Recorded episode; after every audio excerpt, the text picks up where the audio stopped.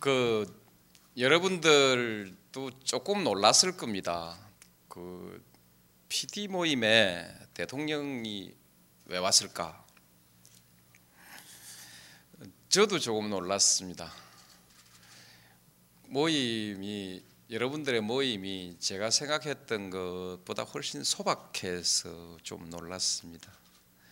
방송 프로듀스들이 일하는 곳은 방송사고 방송사는 언론사고 언론사에 막강한 권력이 있어서 언론사 행사에 가보면 흔히 말하는 기라성 같은 손님들이 가득 들어 어, 차 있는데 이 자리에 와 보니까 여러분 아주 가까운 사람들을 하고 여러분이 특별히 좋아하는 사람들을 하고 그 외엔 특별한 손님이 없어요.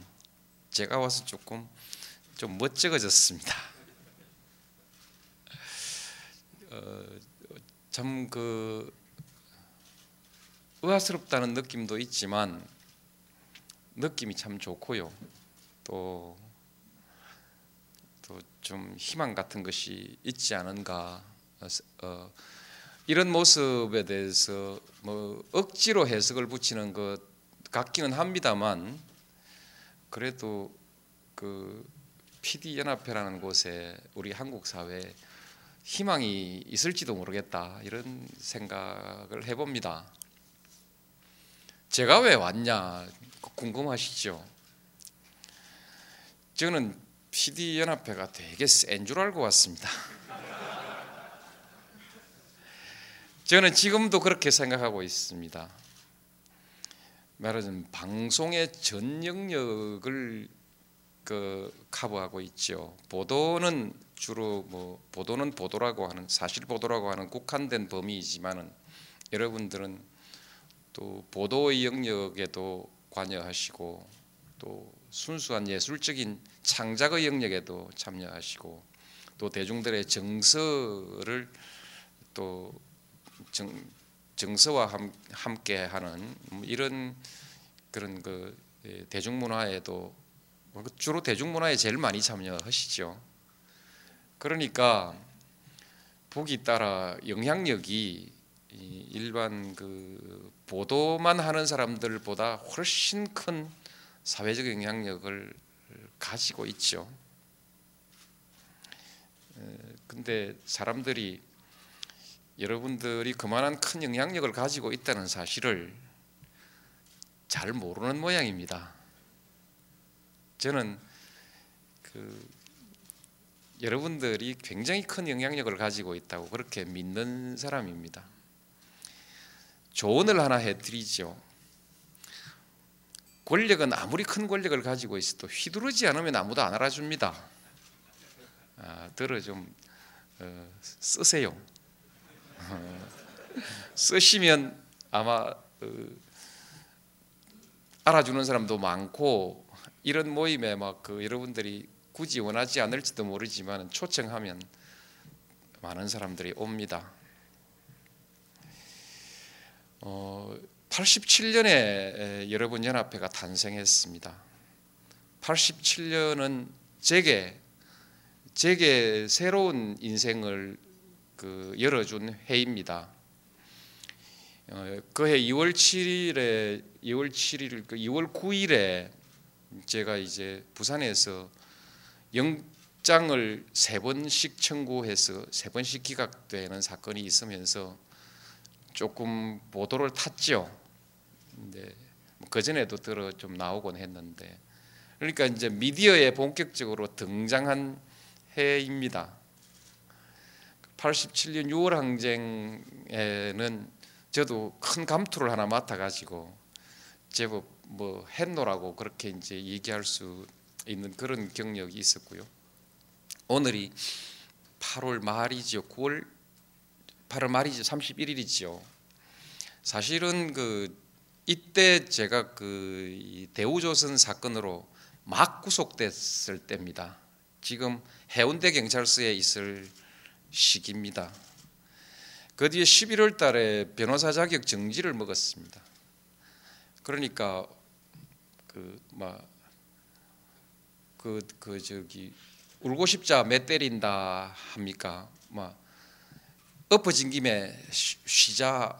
이건 좀 적절하지 않고 엎어진 김에 막 쉬고 가자. 이거는 좀 안 맞고 울고 싶자 매 때렸다고 안 그래도 누구나 그 국회의원 그 배지 달고 재는 거 보면 나도 저거 한번 해보고 싶다는 생각이 드는데 변호사 못하게 하니까 그거 한번 하면 좋겠다고.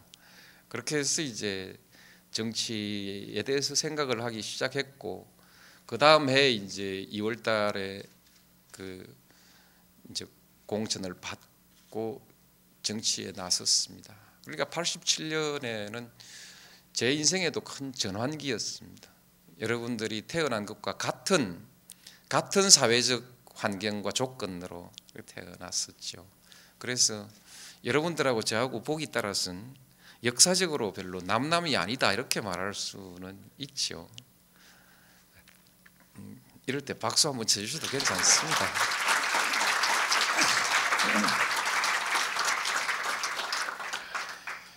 이제 그렇지만 그냥 또 뭐 마음으로 축하하고 넘어갔을 것입니다. 그런데 오늘 꼭 온 것은 하고 싶은 말이 있는데 말할 자리가 없었어요.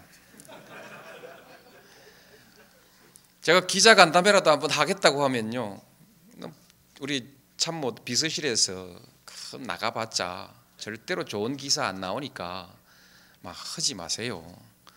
당신이 뭐라고 얘기하든 그 얘기한 것은 몇 사람에게만 전달되고 그 다음에 나가는 기사는 전부 기자가 마음대로 기자 마음에 달린 거니까 가급적이면 사건 만들지 마세요.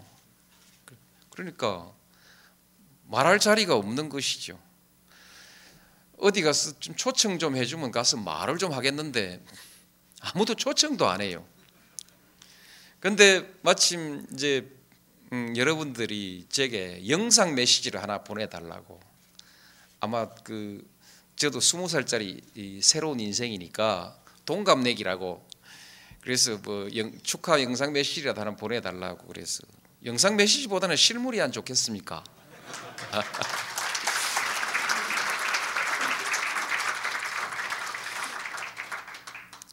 그 이제 방송 영역에서 일하고 계시고 언론 그러니까 언론 영역에서 여러분 일하고 계시기 때문에 언론하고 제하고 인연에 대해서 몇 가지 말씀을 드리는 것도 하여튼 제가 말하러 왔으니까요. 이제 제가 하고 싶은 얘기를 좀 말씀을 드리겠습니다.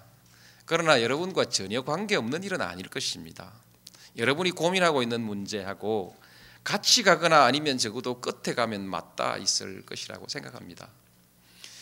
제가 이제 초등학교, 중등학교 정도 다닐 때는 제가 아는 신문은 오로지 동아일보 하나였는데 독재와 맞서서 싸우고 있었습니다. 그래서 저는 우리 진영업의 동아일보 신문 지국장을 무지무지하게 존경하고 어, 그 있었습니다. 그 뒤에 이제 그 이제 에, 제가 그 그러고 나서 언론이 뭐 하는지 몰랐습니다. 몰랐는데 그 뒤에 이제 80년대 초부터 저도 어, 소위 민주다, 민주화 운동이라는 소위 인권 변호사라는 이름을 달고 또 노동 변호사 이름을 달고 이제 사회 현실에 서서히 참여하기 시작하면서부터 아, 그 우리 언론이 매그 독재 정권의 입노릇을 하고 그 사람들이 좋아하는 그 말만 하는데 그래도 무슨 뭐 잘 몰랐습니다. 몰랐는데 그 뒤에 이제 제가 제 문제에 관해서 부닥쳐 보니까 거짓말이 너무 많아요. 사실과 다른 얘기, 이치가 맞지 않는 얘기들을 일방적으로 너무 많이 해서 아 이 사람들이 뭐그 독재 권력의 앞제비 노릇을 하고 있구나 이런 인식을 가지고 지나왔습니다. 근데 87년이 지나고 그 뒤로 가면서 이제 많이 달라졌죠.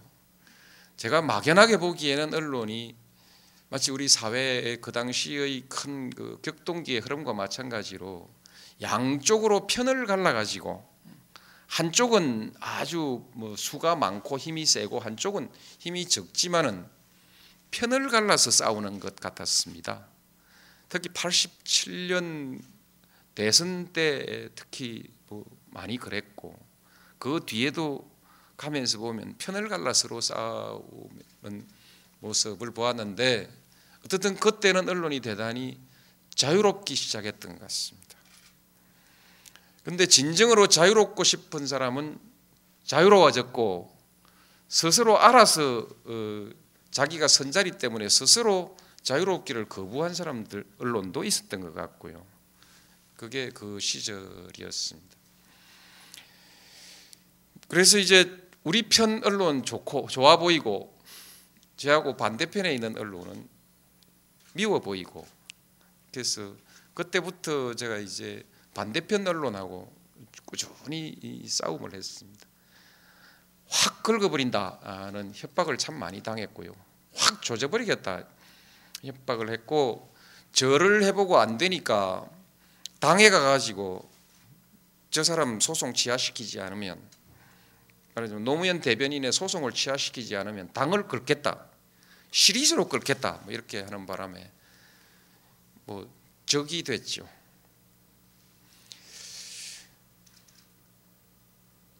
그러면서 지금까지 편을 갈라서 우리 편, 저 편, 뭐 대개 언론을 그렇게 이해하고 있었습니다. 어쨌든 그런데 노태우 대통령이 말년에 그들을 지지하는 언론으로부터 드디어 버림을 받고 몰락하는 모습을 보았습니다. 말하자면 새로운 권력의 대안이 떠올랐기 때문이죠. 김영삼이라는 새로운 권력의 대안을 선택하고 노태우 대통령을 무력화시켜 나가는 과정을 보았습니다. 그래서 그 뒤에 문민정부 말년에 또 가니까 또 새로운 권력의 대안을 손잡고 김영삼 정권을 가차없이 그 침몰시켜 버리는 모습을 보았습니다. 권력 내에서 김영삼 일당의 말하자면 일당의 지위를 완전히 무력화시켜 버린 것이죠. 그런 모습을 보았습니다. 그러면서 아 언론이 권력이다. 그들이 어느 권력의 편을 드는 권력이 아니라 그들 스스로 이미 권력이구나. 그렇게 느끼고 있었습니다. 그러나 제가 관여할 만한 역량이 되질 않아서 뭐 그 언론 개혁 아니 어쩌고 저쩌고 뭐 이런 그 말들은 있었습니다만 예를 들면 뭐 소유에 대한 규제 또는 뭐 편집권 독립에 관한 문제 그리고 언론의 편, 편중의 문제 이런 것들을 어떻게 개선해야 되느냐 이 문제 만 가지고 어, 어, 있었죠. 근데 유감스럽게도 제가 대통령에 당선돼 버렸습니다. 인수위를 운영하는 기간 동안에 뭐 너편 나편 할 것 없이 새로운 갈저와 새로운 갈등이 생겼습니다. 뭐냐면 저는 아직 들어보지도 않고 아무 결정을 하지 않았는데 신문을 보면 전부 새 정부 새로 들었을 정부 인수위가 이런 정책도 결정하고 저런 정책도 결정하고 계속 나옵니다. 근데 정책을 결정만 한 것이 아니라 그 정책에 대한 또 비판 기사까지 또 또 따라 나옵니다. 그좀 있다가 그거 아니라고 얘기하면 또 오리발 냈다고 또 끌어버립니다. 그 그게 어떤 정책이라는 건 여러분 아시듯이 청와대에서 기획할 때도 있고 아이디어에서부터 출발하는 거 아닙니까? 지금은 여러분들이 그 언론사에서 만드는 많은 기사 하나가 정책의 단서가 되는 경우가 굉장히 많습니다. 그러면 실무자가 정책을 기획하고 그다음 상급자와 협의하고 그다음 그 부서 안에서 소위 연구 과제로 채택이 되면 그 다음엔 그것을 가지고 관계되는 부서하고 다시 이제 조정을 해야 합니다. 이런 방향으로 가보려고 하는데 어떻게 하면 좋겠느냐? 대강해서 어느 정도 조율이 되면 그다음 정책 이어가고 경우에 따라서는 많은 조사 분석을 해야 되는 경우가 있습니다. 조사하고 분석하니까 기사 그 사실들이 전부 다 알려질 수밖에 없습니다.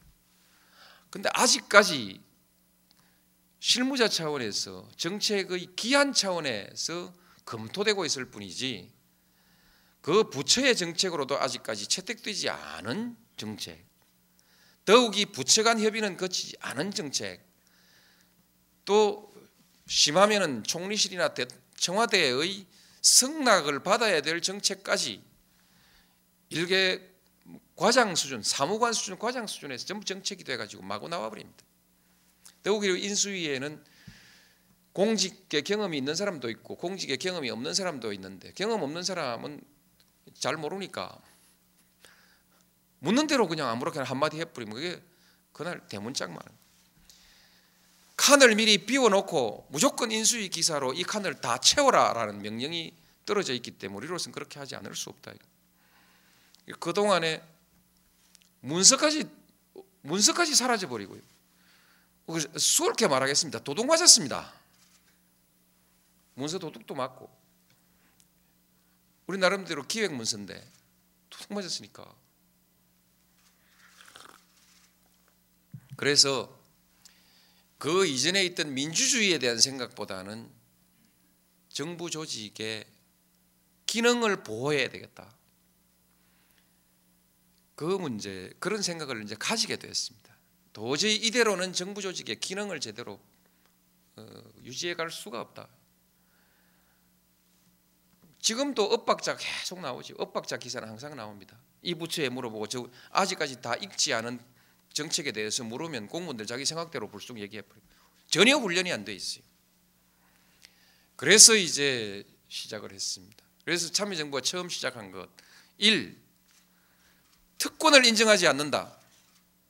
그래서 검찰도 제 측근을 임명하지 않고 그 안에서 가장 신망이 있다는 사람 임명하고 그러니까 뭐 밀실 인사라고 해서 검찰하고 토론인가 뭔가까지 했는데 좀 꼴이 흉했다고 말하는 사람들도 있고요.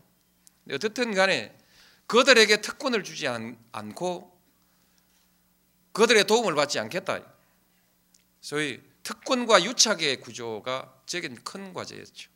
그래서 이제 검찰, 국정원, 국세청, 경찰 전부 각기 자기 일들을 하게 하고 그들의 특별한 도움 말하자면 법적으로 허용되지 않는 일체의 도움을 내가 받지 않는 대신에 그러므로 그들도 가외의 권력을 행사할 이유가 없고 잘못이 있어도 비호받을 수가 없습니다. 제가 불법적인 명령이 아니라 청탁을 해서 그 사람들이 나를 위해서 불법적인 일을 하고 나면은 그 다음 자기들의 오류가 과오가 발견됐을 때도 제가 징계할 수가 없죠. 그런 거 아니겠습니까? 그런 공생관계를 청산했습니다. 그 다음이 언론 차례입니다. 언론들이 사실은 제가 보기엔 상당히 큰 막강한 특권들을 누리고 있다는 것이죠.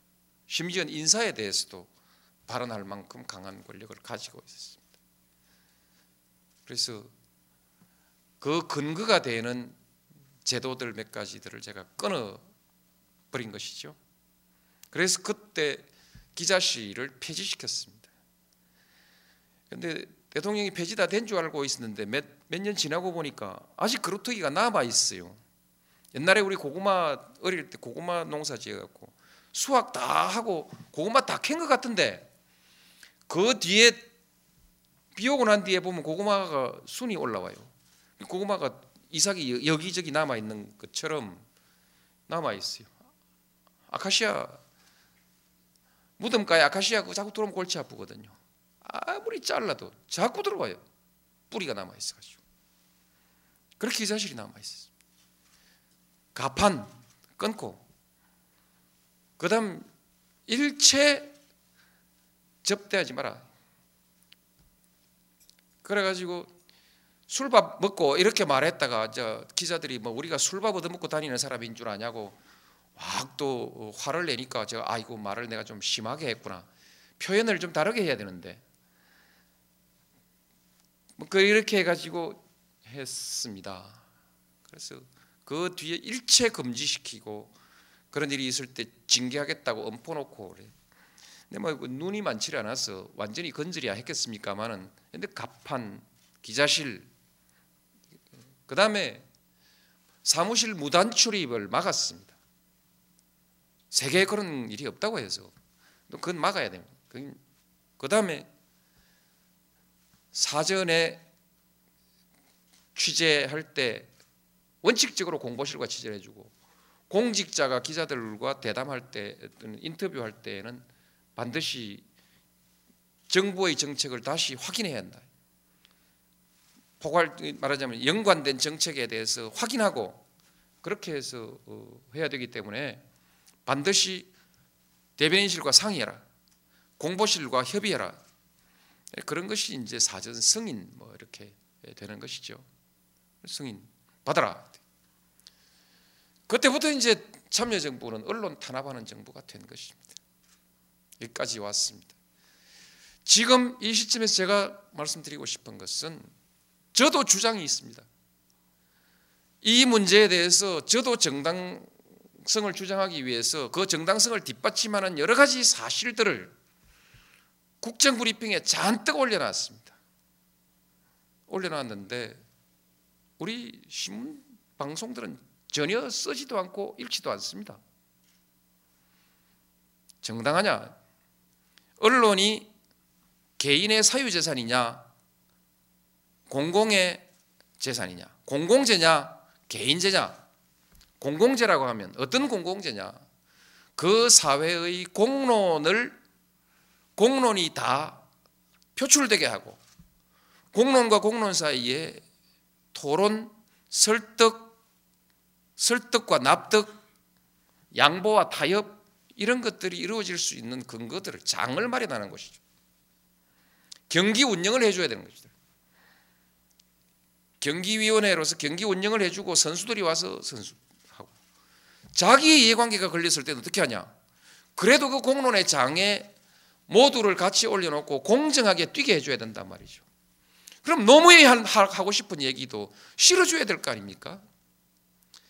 전 세계의 기자실을 운영하고 있는 나라가 과연 몇 개국이나 되며 그 기자실에 대한 선진 기자들의 선진국 기자들의 평가는 어떻게 나와 있으며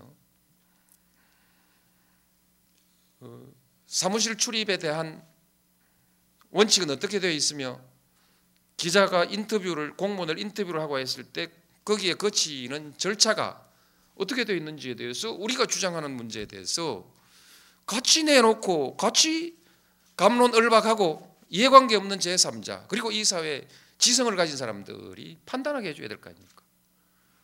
전혀 안 해요. 완전 사유물입니다.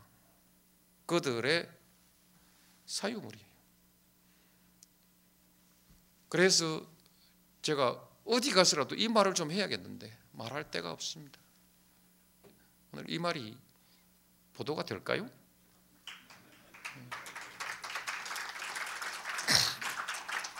예. 그렇습니다. 그리고요, 그 대한민국 어, 아이들을 안 낳습니다. 아이를 더 낳게 하려고 오늘 어제도 저출산 고령화 시대에 대비한 이제 그 자녀 교육 정책에 관한 교육 양육 정책에 관한 어떤 그 정책 합의를 하고 왔습니다. 그래서 연대 회뭐 연대 회의를 만들어 가지고 합의하고 왔습니다. 아이를 낳을 수 있는 환경을 만들어 줘야 아이를 낳을 거 아닙니까? 그래서 보육하기 좋게 하고 교육하기 좋게 하고 취직 잘돼 취직 걱정도 적게 해주고 노후 걱정도 적게 해줘야 아이를 낳을 거 아닙니까? 총체적으로 내가 아이를 낳으면 그 아이가 장래가 있을까? 성공할 수 장래가 성공할 수 있을 것인가? 거기에 대한 낙관적 전망이 있어야 아이를 낳을 것입니다. 그, 그 아이가 전망이 있을 것인가를 알기 위해서는 우리 나라가 성공할 것인가를 먼저 알아야 하는 것이죠. 나라가 성공할 것인가 하는 것을 좀 더 좀 더그좀 어, 가까이 좀 실감나게 이해 어, 알기 위해서는 인류 사회의 미래가 있는가 하는 데까지 우리가 전망을 한번 해봐야 될 것입니다. 나라의 미래가 있는가 이렇게 생각해 보면요. 언론과 관련된 문제입니다. 나라의 미래가 있는가? 있다고 생각합니다. 있습니다. 경쟁력이 경쟁력에서 낙오하면 경쟁에서 낙오하면 국가가 경쟁에서 낙오하면 미래가 없을 것입니다. 경쟁이 인간의 행복을 오히려 황폐하게 만드는 거 아니냐라는 많은 문제 제기가 있음에도 불구하고 아마 이 현실을 우리가 거역하지 못할 것입니다. 우리가 살아서 숨쉬는 한 거역할 수 없는 것이 경쟁의 환경입니다. 그래서 국가도 개인도 경쟁하고 국가도 경쟁해서 이겨야 할 것입니다. 그러나 경쟁의 경쟁력의 원천이 뭐냐에 대해서 어, 무슨 뭐 개방과 민영화만이 또는 뭐 작은 정부 이런 것만이 아니라 총체적으로 아이를 낳아서 기르는 데서부터 우리 노인들의 생활에 대한 안정, 생활 안정과 그 만족감까지가 총체적으로 국가 경쟁력이라고 말하는 사람들도 있습니다. 그런 관점에서 사회 투자론, 사회 투자 국가론이 제기되고 있죠. 그것 맞습니다. 어떻든 경, 그러나 경쟁력이라는 프레임으로 우리가 얘기를 하는 것인데요. 그러나 경쟁력만 있는 국가가 과연 성공할 수 있는가?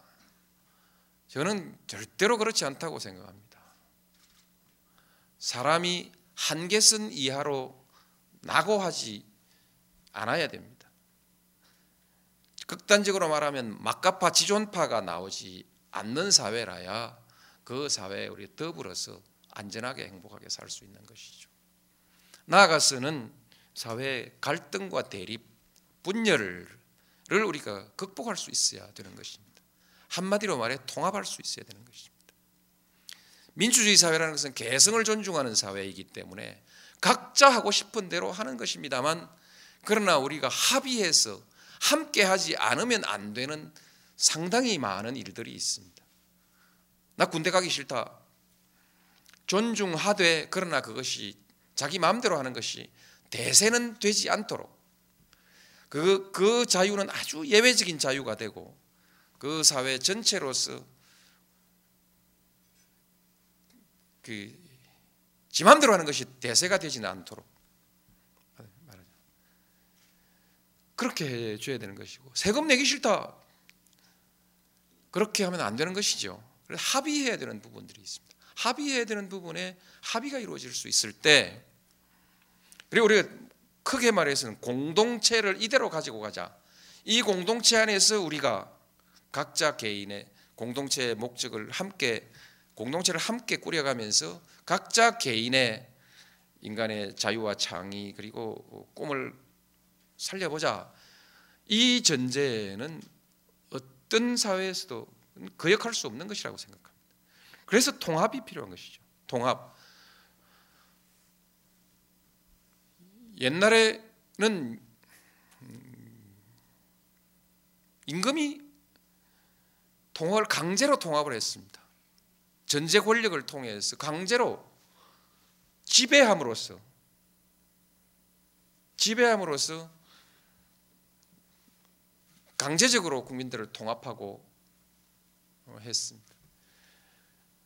그러나 그런 경우에도 사회의 행복의 균형이 너무 심하게 깨졌을 때 그 사회는 유지될 수 없었기 때문에 많은 왕조가 망했고 왕조가 망하고 새 왕조가 들어서는 것을 반복하다가 드디어는 민주주의라는 체제의 변혁이 일어난 거 아닙니까? 그래서 균형이라는 것, 사회적 균형이라는 것은 핵심 객관적 조건입니다. 주관적으로 차이와 불균형을 얼마만큼 우리가 용인하고 그것을 수용할 것이냐, 공동체 안에서 불균형이지만은 그래도 전체적으로 봐서 나한테 이익이다. 내가 혼자 떨어져 나가는 것보다는 이익이다라고 판단할 것인가 하는 것은 사람의 사고 방식에 달려 있습니다. 똑같은 사, 상황을 놓고 어떤 사람은 견딜 수 없는 억압이라고 생각하고 어떤 사람은 이 정도는 당연한 당연한 통제라고 생각하는 차이가 있죠. 이것 때문에 이제 그 공동체를 유지해 가려고 하는 사람은 이데올로기를 만드는 것이죠. 이데올로기를 만들고 또 공동체 운영을 위해서 필요 권력을 창출해 놓으면 권력이 사유화돼서 그 안에서 자기가 특권을 누리기 위해서 또 이데올로기를 또 만들고요. 그래서 우리 공동체 이데올로기에는 반드시 필요한 필수 불가결한 이데올로기가 있고 권력을 누리는 사람이 지휘 명령하고 권력을 누리고 절대적 진리에 대한 해석 권한을 가진 사람이 진리가 있는지는 모르지만 해석 권한을 가진 사람이 자의적으로 자기 이익을 위해서 새로운 규칙들을 만들어 넣습니다. 이것이 이제 문제가 된 것이죠. 그래서 면제부를 판 것도 거기에 해당되는 거 아니겠습니까? 이 규칙을 만들어 이제 해왔던 것도 드디어 인간의 이성이 눈뜨기 시작하고 인간의 자유와 평등의 가치를 확실하게 이해하게 되면서부터 무너지고 이제 민주주의 사회가 된 것이죠. 지금 민주주의 사회에서 그럼 이건 어떻게 하냐 이거죠. 여기에서 합의는 어떻게 이끌어 나가느냐 FTA를 놓고 아마 이 자리에서 그 프로그램을 만든 분도 계실 것 같, 계실 수도 있고 FTA를 놓고 저와 의견이 많이 달랐어요. 저도 그 거기에 대해서 국정 브리핑에 반박문을 쓰고 또 쓰고 또 쓰고 했죠. 또 쓰고 또 쓰고 했는데 의견이 다르단 말이죠. 이거 어떻게 할 거냐? 다행히 FTA에 대해서는 누가 뭐 그 결론이 어떻든 간에 많은 토론이 있었습니다. 많은 토론이 있었고 그 토론 과정에서 사실이 아닌 것은 많이 걸러졌습니다. 그러나 그 사실이 아닌 것을 걸러내는데 엄청나게 많은 우리는 정력을 소비했어야 됐죠. 그래서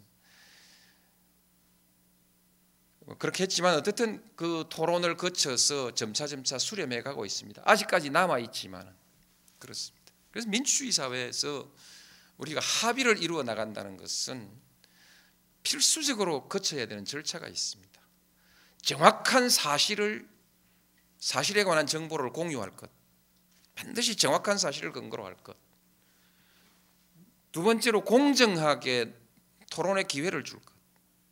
토론해야 합니다. 토론하고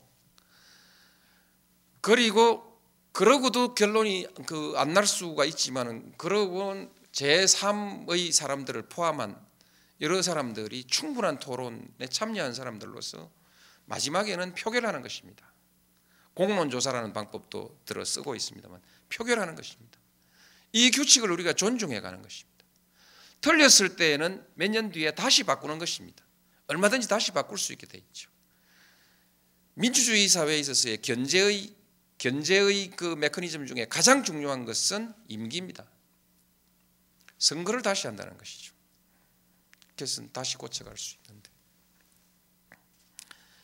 이 작동이 제대로 되느냐 안 되느냐 하는 것이 그 나라 언론 소위 사회적 재산으로서 공기 공공의 자산으로서의 언론의 역할입니다. 이것이 떨어지면 그 사회는 통합할 수 없고 앞으로 나아갈 수 없습니다. 저는 그 말씀을 드리고 싶은 것입니다. 그리고 앞서서 말씀드렸습니다만 또 하나 언론은 커다란 권력입니다. 이것은 사실입니다. 토니 블레어가 그 10년 임기를 10년 재직 끝내고 나와서 어떤 언론사가 운영하는 연구소에 가가지고 말을 하면서 지금까지 다 알지만 말해야 하지만 그러나 정치를 하는 사람이나 공공에 자기 얼굴을 내는 사람은 그 누구도 차마 또는 감히 말하지 못했던 진실 하나를 저는 오늘 이 자리에서 감히 얘기하려고 합니다. 그렇게 얘기해놓고 언론이 선정적으로 쓴다, 책임 없이 쓴다 이 말을 했습니다. 근데 그 그분의 얘기 속에서는 언론이 권력을 행사한다는 점에 대해서는 별 고민이 없었던 것 같습니다. 언론이 권력을 가지고 있다. 그래서 저는 김영삼 대통령도 막판에 언론으로부터 버림을 어, 자기 일을 좋아하는 언론으로부터 버림을 받았다고 생각합니다. 김대중 대통령은 처음부터 뭐 별로였고 막 어쨌든 그렇게 이젠 타협하기 어려운 갈등 관계를 저한테 넘겨줬죠. 또한 저의 소신이 그러하므로 그렇게 해서 특권을 인정하지 않 소위 개혁을 하려고 했고 서로 공생 관계를 완전히 청산하려고 했는데 그렇게 되니까 옛날에는 편을 갈라서 싸우던 언론이 저한테 대해서는 전체가 다 적이 돼 버렸어요. 이 매우 중요한 얘기입니다. 저를 그래도 편들어 주던 소위 진보적 언론이라고 하는 언론도 일색으로 저를 조지는 것이죠. 그리고 그리고 지금 이게 이게 이 싸움이고요. 그래서 요즘 요즘 뭐 깜도 안 되는 의혹이 많이 춤을 추고 있습니다. 뭐 부풀리고 뭐 과언은 부풀리고 뭐 그, 그런 것이죠. 그래서 우리 사회에 미래가 있으려면 공정 정확, 정확하고 공정하게 이루어지는 정로의 장이 있어야 되고 그리고 어, 거기에서 있는 모든 사람들이 책임을 다 할 줄 알아야 된다. 선진국 정도로 가면 되느냐? 저는 그렇게 생각지 않습니다. 선진국이라고 되는 것이 아니라요. 민주주의는 기본적으로 국민이 선택하는 정책입니다. 국민이 선택할 때 어떤 정책이나 사람, 이 선택과 자기의 이해관계, 그것도 일차적으로 생각하는 이해관계와 인과관계를 이해할 수 있어야 됩니다. 감세론이 있지요. 세금을 깎았을 때 내가 내 위치에 있는 사람이 어떤 프로세스를 어떤 인과관계를 통해서 나에게 어떤 손해가 오고 어떤 이익이 올 것이라는 점에 대한 정확한 인식이 있어야 됩니다. 그래야 선택이 선택다운 선택이 될 수 있는 것이죠. 굉장히 복잡하지만은 이것들을 우리가 추구해 나가야 됩니다. FTA가 실질적으로 나와 나의 가족 그리고 현재와 미래에 있어서 어떤 이익을 가져다 줄 것인가에 대해서 이 인과관계를 정확하게 이해해야만이 FTA를 이유로 해서 표결하는 사람들이 정확한 표결을 할 수 있고요. 언론과 노무현 정권이 지금 갈등을 일으키고 있는데 이, 이것이 우리에게 가져다 주는 의미가 뭐냐? 나중에 우리의 이해관계에 어떻게 결부될 것이냐는 데 대한 이해가 있어야 되는 것이죠. 오늘날 의사 집단이 그 성분명 성분명 처방을 반대하는 휴업을 했죠. 집단 휴업을 했는데 아직 좀 빠르지 않냐는 것이죠. 시범 사업 하자고 했거든요.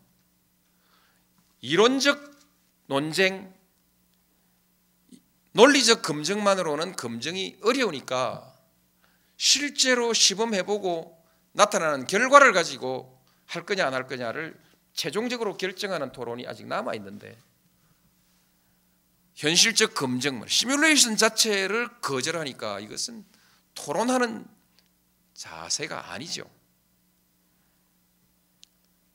이런 사회에서는 국민들이 소비자들이 그것이 나하고 어떤 이해관계가 있는지 모르잖아요. 누가 말해줍니까? 제가 말해주고 싶은데 제 말이 전달이 안 되더라고요. 2030 비전 2030이 우리 국민들에게 어떤 미래로 어떤 의미가 있는지에 대해서 전달해 준 사람이 저는 없었던 것 같습니다. 그래서 저희도 가지고 있는 매체가 있습니다. 국정 브리핑, 청와대 브리핑, KTV 열심히 하는데 많이 안 본대요. 재미가 없나 봐. 그러나 이전에 없던 무기입니다. 그나마 그거라도 있으니까 마구 거짓말 쓰는 사람이 얼마나 가슴이 찔리겠습니까? 저는 양심과 용기 그것이 우리의 미래라고 생각합니다. 그래서 이거 그냥 그래서 이 복잡한 인과관계를 누가 이해할 것인가? 저는 언론이 도와줘야 된다고 생각합니다. 뭐 정부 정책을 잘 선전해 달라는 뜻은 결코 아닙니다. 그 하나 하나가 갖는 이해관계. 아프간 문제에 관해서도 그렇습니다. 국민의 생명이라는 소중한 가치와 국가 위신이라고 하는 하나의 가치가 충돌합니다. 과연 오늘날 테러 집단하고는 대화조차 하지 않는다라는 것이 그것이 절대적으로 옳은 판단인지는 저는 아직 단언하지 못합니다만 그러나 세계적 공론은 그렇게 세계적 대세는 그렇게 돌아가고 있으니까 국가의 위신이라는 것은 대세를 거역했을 때 생기는 현실적 위신을 말하는 것이지 도덕적 의미에 있어서의 판단을 말하는 것은 아닙니다. 도덕적 의미에 있어서의 국가 위신이 아니라 현실적 의미에 있어서 전 세계의 대세를 우리가 거역했을 때 거기 느끼는 외교상의 부담이 있는 것이죠. 이것이 우리가 이 문제를 해결해 가는 과정에서 내부적으로 엄청나게 많은 토론과 갈등을 우리가 겪어 나왔던 것입니다.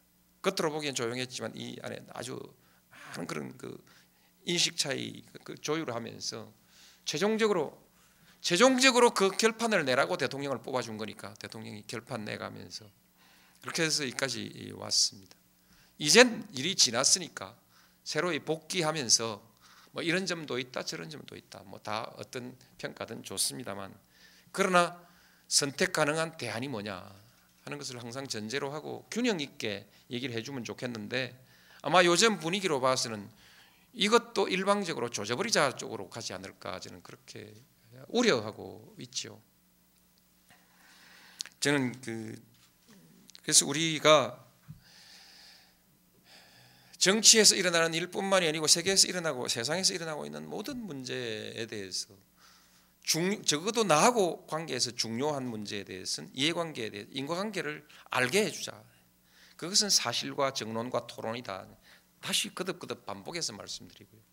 이거 모두를 다 이해할 수 없기 때문에 근데 쭉 들어가 보면 하나 원, 법칙이 나옵니다.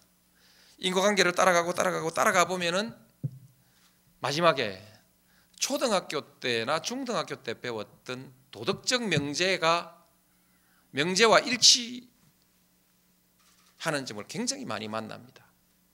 정직해라. 왜 정직해야 되는지. 정직해야만이 궁극적으로 공동체가 건강하게 유지될 수 있고 그 안에서 나도 최대한의 행복을 누릴 수 있다는 그 공식이 분석해서 설명하면 몇 시간이 걸려서 설명을 해야겠지만은 그러나 우리는 초등학교 때 그냥 딱 한마디로 정직해라 이렇게 배웠듯이 도덕적 명제를 가지고 가야 됩니다. 요즘 정치 한번 보십시오. 가관입니다. 그렇잖아요. 김영삼 대통령의 3당 합당을 그거 틀린 거라고 그렇게 비난하던 사람들이 요즘은 그쪽에 나와서 그쪽에서 나와가지고 우리 당 이쪽 당으로 이쪽에 뭐 우리 당은 없습니다 저는 뭐 이쪽 자꾸 범여권에 사니까 나하고 가까운가 생각되는데 범여권으로 넘어온 사람한테 가서 요즘 줄 서가지고 부채질 하느라고 아주 바빠요. 왜 YS는 건너가면 안 되고 그 사람은 건너와도 괜찮냐 이죠. 사회가 대단히 발전한 것 같지만요. 아직 초보적인 문제를 해결하지 못하고 있는 것이죠. 우리나라의 정치순 민주주의가 이만큼 왔다고 절대 말하지 마십시오. 우리가 이 많은 문제에 대해서 아직까지 타협할 수 있, 타협해 나갈 수 있는 수준이 안 되고 양보 양보와 타협 해 나갈 수 있는 수준이 안 되고 보다 더 가까이 질 그 진실을 명석하게 하는 그런 토론도 잘 이루어지지 않는 사회고 주먹부터 먼저 내 그런 사회지 않습니까? 사회고 정치에서 무슨 원칙이 있습니까? 오늘날 언론에 서 무슨 대의가 있습니까? 근데 오늘 제가 이렇게 복잡한 말씀을 드렸는데 이 복잡한 얘기는요. 기자들은 쓸 수가 없습니다. 이 복잡한 인과관계라든지 이런 것들 기자들은 쓸 수가 없습니다. 그야말로 프로듀스라야 이 긴 얘기를 담아낼 수 있습니다. 그래서 우리 사회가 앞으로 어디로 가느냐 하는 것은 여러분의 손에 크게 달려 있다고 생각하는 것입니다. 가야 될 방향에 대해서 오늘 또 많은 뭐 그 서로 다른 의견들이 있지만 이 수준을 높이 끌어올리는 것은 여러분들의 몫이다.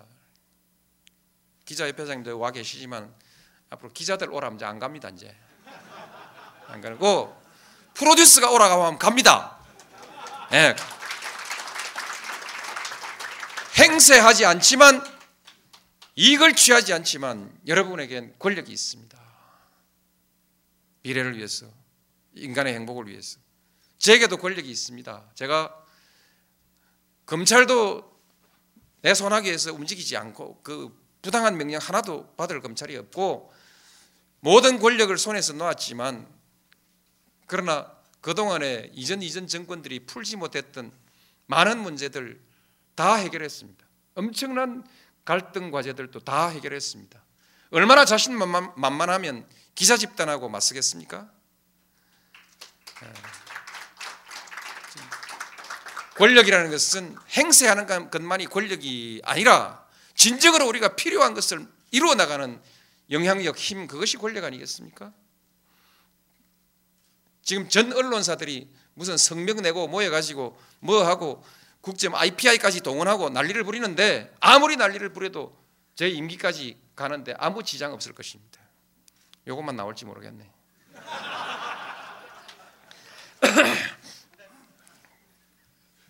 그래서 여러분들의 권력은 크게 표가 나지 않더라도 권력은 권력입니다.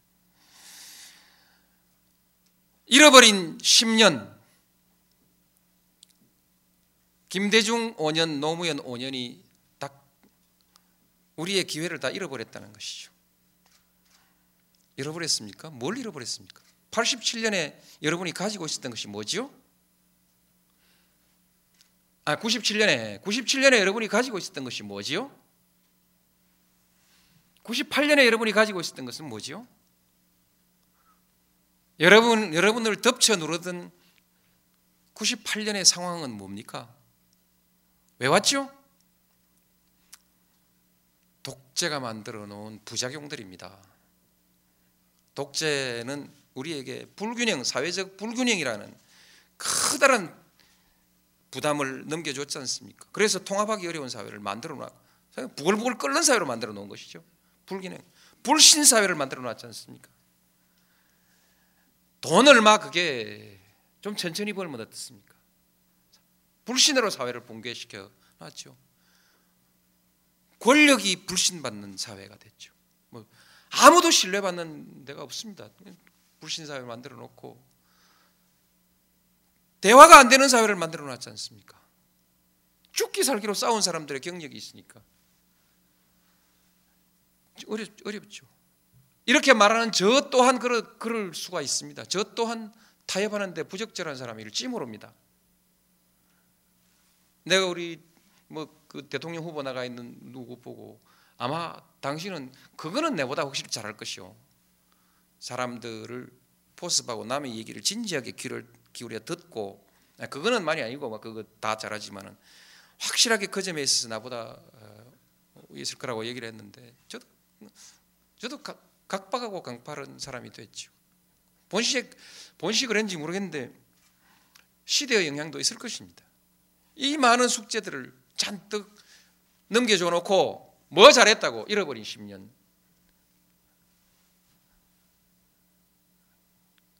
그때하고 비교해 보자. 그래서 지표로 말합시다. 자료를 내놓으니까 지표 뭐 책몇 권 안 팔립니다. 방법이 없어요. 10년 전과 비교해 보자는 것이죠. 한마디로 더 하면 지들이 했으면 어떻게 됐겠어요?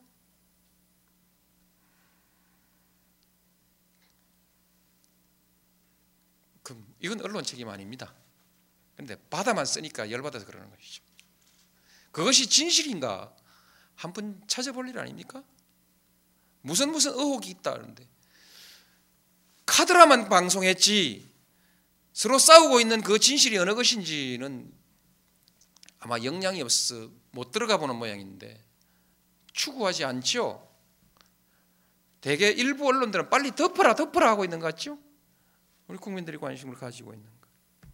지금 저희는 일개 일개 공기업의 사장 한 사람 하는데도 옛날에 음주운전 했다고 자르고 뭐 했다고 자르고 안 자르고는 뭐 견딜 방법이 없어서 잘랐습니다. 제가 무슨 뭐 천하에 투명하고 깨끗한 사람이어서 자른 것이 아니고 저 혼자 깨끗해서 자른 사람이 아니고 통과가 안 됩니다. 음주운전 하나만 있어도 뭐 옛날에 부동산 하나 어디 산 거 하나만 있어도 그리고 무슨 위장 전입한 거 한 건만 있어도 도저히 장관이 안 돼요. 그래서 그러는데 이런 문제들에 대해서 요즘 언론들 팔짱 끼고 앉아가지고 또 다음 싸움 나면 중계 방송 하겠죠. 그래서 그 이런 수준을 우리가 넘어가지 않으면 절대로 민주주의 못 갑니다. 나는 여러분들께 희망을 걸고 오늘 여기 와서 간곡히 제가 희망을 건다는 말씀을 드립니다. 잘 부탁합니다. 저를 위해서가 아니고 여러분을 위해서 그리고 여러분의 아이들을 위해서 20년 전 여러분들이 사명감을 가지고 부끄러움을 가지고 사명감을 가지고 뭉쳤었을 때의 그때 심정으로 다시 돌아가서 모든 문제가 해결된 것처럼 보이지만 그렇지 않습니다. 많은 문제들이 아직 남아 있고 지배와 소배, 소외의 문제는 끊임없이 반복될 수 있는 문제입니다. 지금도 잘 사는 집 아이와 그렇지 않은 집 지방 사람과 서울 사는 사람 사이에 아이들의 그 학력의 격차가 점점 더 벌어지고 있는 이 상황이 정상이라고 말할 수 있겠습니까? 물론 제가 뭐 5년 동안 그 문제를 해결하지 못해서 무척 송구스럽습니다만 우리가 그때만 눈을 부릅떠야 할 우리의 사명이 있는 것이 아니라 지금 이 시기에도 우리가 그, 그 다짐하고 또 다짐해야 될 많은 사명들이 있다. 모두가 성공할 수 있다는 믿음을 가지고 아이를 낳을 수 있는 사회를 위해서요. 제가 여기까지만 얘기하겠습니다. 감사합니다. 너무 길게 말했어요.